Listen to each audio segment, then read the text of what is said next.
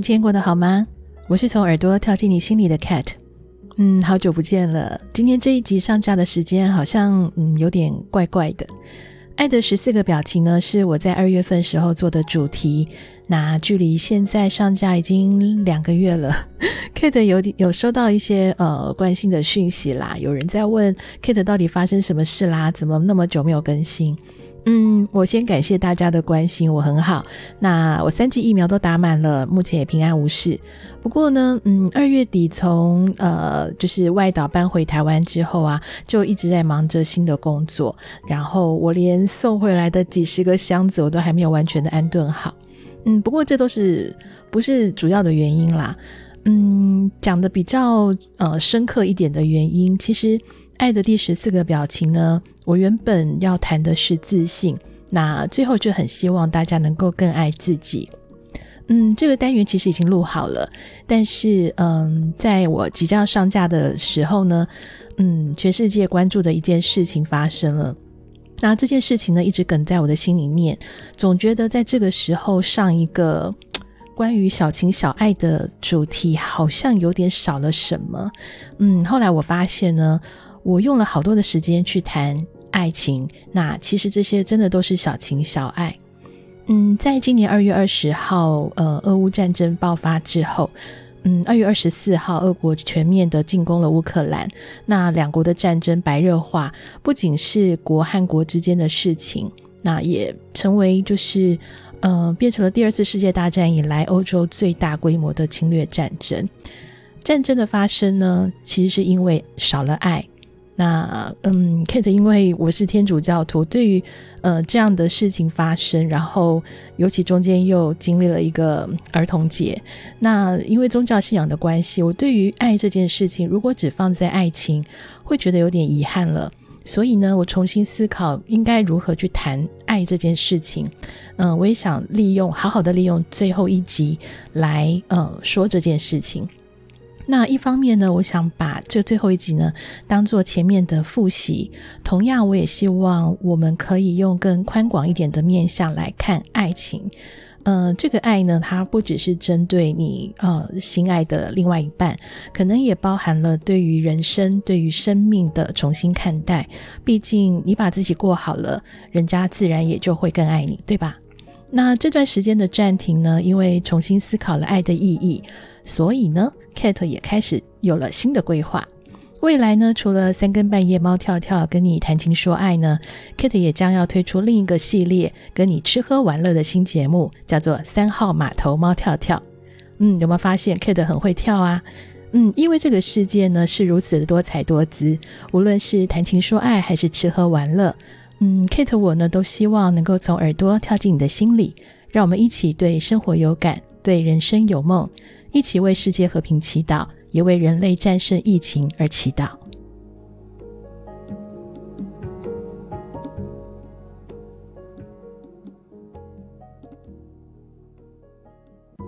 嗯，今天这一集呢是 Cat 的这个爱情十四个表情的重点总复习班。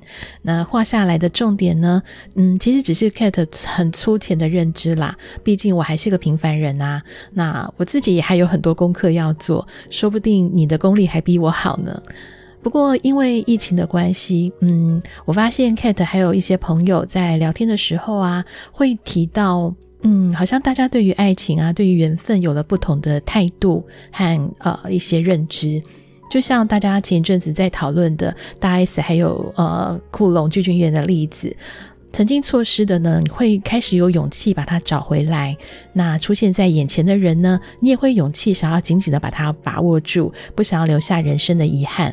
因为呢，没有人能够保证你的人生还有多少机会可以重来，不是吗？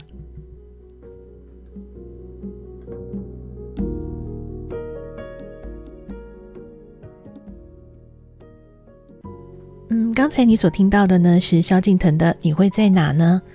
如果你没有听到歌曲呢，那是因为呃，完整版的三更半夜猫跳跳，因为音乐版权的关系，那目前只有在 KKBus 授权的地区可以听到。另外，呃，之前有收到香港朋友有问到，为什么已经有使用 KKBus 了，可是还是要用其他的呃平台来收听节目？那这个也是牵涉到了版权的关系，呃，Kate 在之后的呈现方式还有规划上面啊，嗯，应该也会再做一些调整。那目前呢，节目托管的平台也提供了一些专业的建议，因为呃，音乐对于 Kate 的节目来说是非常重要的元素，所以我非常非常希望能够有一些辅助的方式，能够让节目可以更完整的把一些概念呈现给你。好，在上一集，呃，Kate 开了失恋的三合一特效药。嗯，不过爱情的一些难受的症状，它是主要是来自困在一些想念的呃过程当中，一直感觉好像有些话没有在告别的时候说清楚。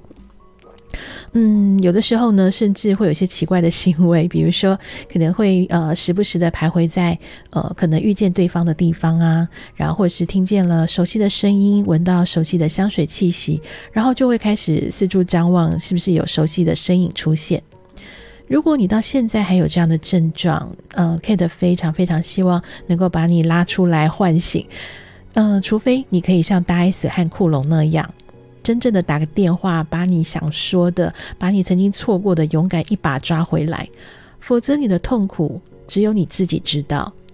当然，我知道有些人会觉得啊，我慢慢淡忘就比较不会痛。OK，天真的我们都曾经这样，一夜之间被迫长大，嗯，确实会非常的痛。但这就是愿意在爱情当中修炼的我们所必须要学习、要承受的。那不过呢，我们要怎么样知道自己已经淡忘了呢？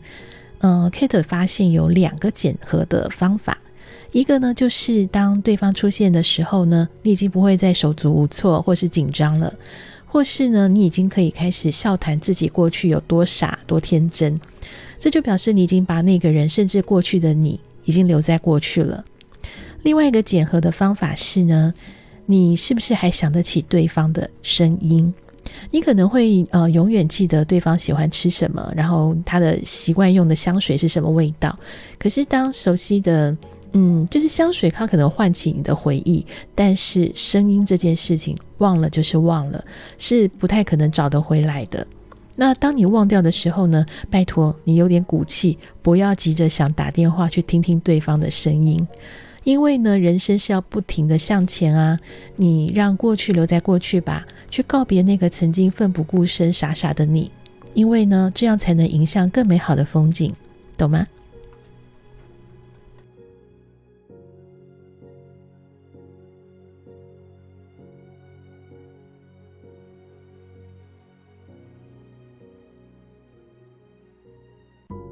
嗯，你会如何形容爱情呢？有些人说，它就像一个斗智的游戏。那也因为互动的过程当中，可能猜来猜去啊，然后会激发一些人的斗志。当然，过程当中情绪难免会受到对方一举一动而波动，然后生活也可能被搞得乱七八糟的。心里呢，也会反反复复的问自己：天哪，我到底在干什么啊？我怎样才能够是最恰当的距离或最适当的方式呢？嗯，不过每一个深陷其中的人，就算再累再辛苦，也没有一个人会说第二天转头就说我不要玩了，反而呢会玩出心得，然后把一切都交给缘分。嗯，在过去我们曾曾经用了几集的节目来探讨要怎么样去维持一个长期的关系，然后其实嗯呃会发现其实大家都是在找一个可以玩一辈子的玩伴。从对手变成一起玩、一起体验、一起成长、一起变得更好，然后一起写下到将来玩不动的时候还能够笑谈过往的回忆。不过，爱情高手呢，要最好的武器呢，绝对不是花言巧语，这个东西只能在呃青春年少的时候暂时去蒙骗那些涉世未深的爱情新手。你要长期相处呢，最好最好的方法还是要真诚以对。把唯一的对方放在唯一重要的位置，比如说，你愿意把对方放进每一次的祷告里，不要去计较谁对谁错，还有谁多谁少。你要祈祷的是，愿我们彼此都好，越来越好。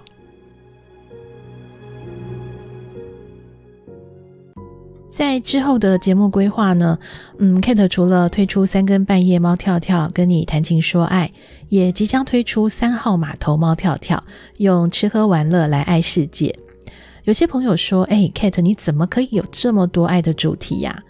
嗯，你不觉得活着就是件很美好的事情吗？用爱的心情睁开眼睛，然后一大早起来大口的呼吸，用尽全力的去爱生活，爱着身边的人，你也会越来越爱自己，爱自己的生命。这就是一个正循环的力量。不过呢，嗯，Kate，我不是一个传教士啊，我也讲不出什么大道理，我也只是借着小情小爱来体会人生。不过呢，随着年龄越来越大，也开始会思考，到底嗯，什么是大爱，什么是小爱？嗯，大爱一般来讲都是没有条件的，就像一些什么圣人啊、伟人啊、民族英雄啊，他们做的事情。嗯，小爱呢，其实除了爱情之外，也包含了父母、家人还有朋友之间。呃，这是一个互相流动的过程。只是呢，有些人呃，也是爱的没有条件的。如果是父母对子女，那个是与生俱来的天性。但是如果把大爱的精神，你把它放在爱情，然后义无反顾的付出，其实并不是一件好事诶。有人这么形容，爱情呢，是两颗心快速的跳跃，是风平浪静下的波涛汹涌，是舍不得又放不下，是强迫自己拿捏好分寸，却又失去理智，只想占有。嗯，这个讲的有点玄啦。我们来用几个有趣的心理学的呃过程来看看到底爱情是什么感觉。有一个很有趣的效应叫做吊桥效应，这是在一九七四年呃英属哥伦比亚大学有两位教授所提出的理论。他们做实验的过程非常非常的有趣。他们安排了一个外形很亮眼的一个女研究员，然后呢，所有参与测验的都是男士。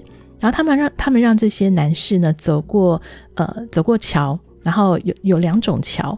那过了桥之后呢，这一位女研究员他就会把他的电话号码告诉这些通过测试的呃男性。然后你如果想知道测试结果呢，就打电话给他，他会告诉你。那测试的吊桥有两种，一种呢是离地七十公尺，然后摇摇晃晃的吊桥。另外一个呢是比较矮一点，离地大概三十公尺，然后是坚固又平稳的木桥。好，你猜猜看，哪一组打电话给女研究的最女研究员的人最多呢？既然是吊桥效应，当然就是吊桥会引发一些事情。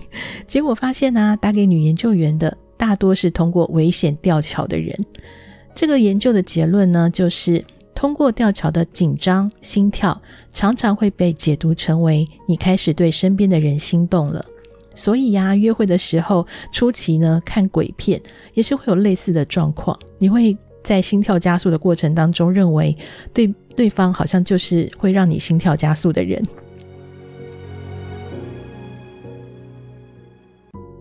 好，在前一段，呃，我用了吊桥效应来谈心动的感觉。嗯，有人会说，那既然心动了，为什么不能继续走下去呢？因为啊，我们都在期盼能够找到对的那个人，但是对的人在哪里呢？嗯，研究两性关系的心理学者提出了有两个检视的方法。第一个方法就是呢，愿意去爱彼此真实却不完美的模样。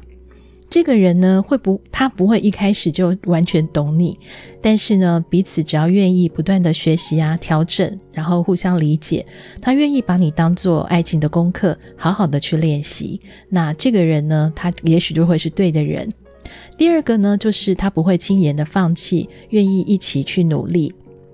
嗯，两个成熟的人呢，会明白过去的人生其实完全的不同，然后不但不但是家庭，然后所有的经历都是完全完全不一样的，所以不可能没有争吵，也一定会有很多的差异，在分分秒秒当中，可能都有一些事情需要磨合。但是呢，即使不小心发了脾气，陷入冷战，也不会愿意轻言的放手，而愿意努力去克服。因为呢，经营爱情最重要的目标是要让彼此都能够拥有更好的人生，让自己变成更好的人。那这样的过程不单单是为了一些男女情爱，也是为了完成自己的人生，为了爱自己、爱生命。嗯，没有所谓对的人，而是愿意不断持续为维系关系而努力的两个人。所以呢，我们不要只期待另一半最懂你。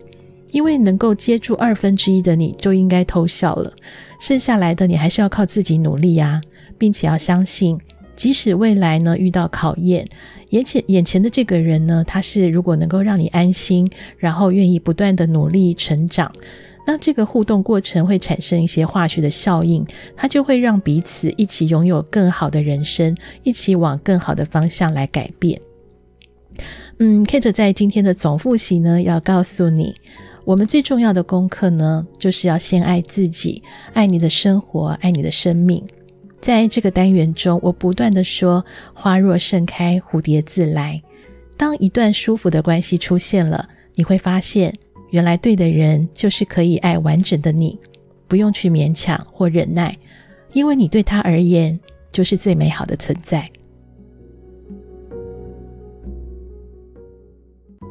我是从耳朵跳进你心里的 Cat，嗯，感谢你与我完整的一起用十四个面向来复习爱情，回首在爱情中经历或可能有的各种表情，无论过去爱情路上是如何的跌跌撞撞，请你要永远的相信，幸福终究会来临。请你一定要爱自己，爱世界，让我们对生活有感，对人生有梦。拜拜。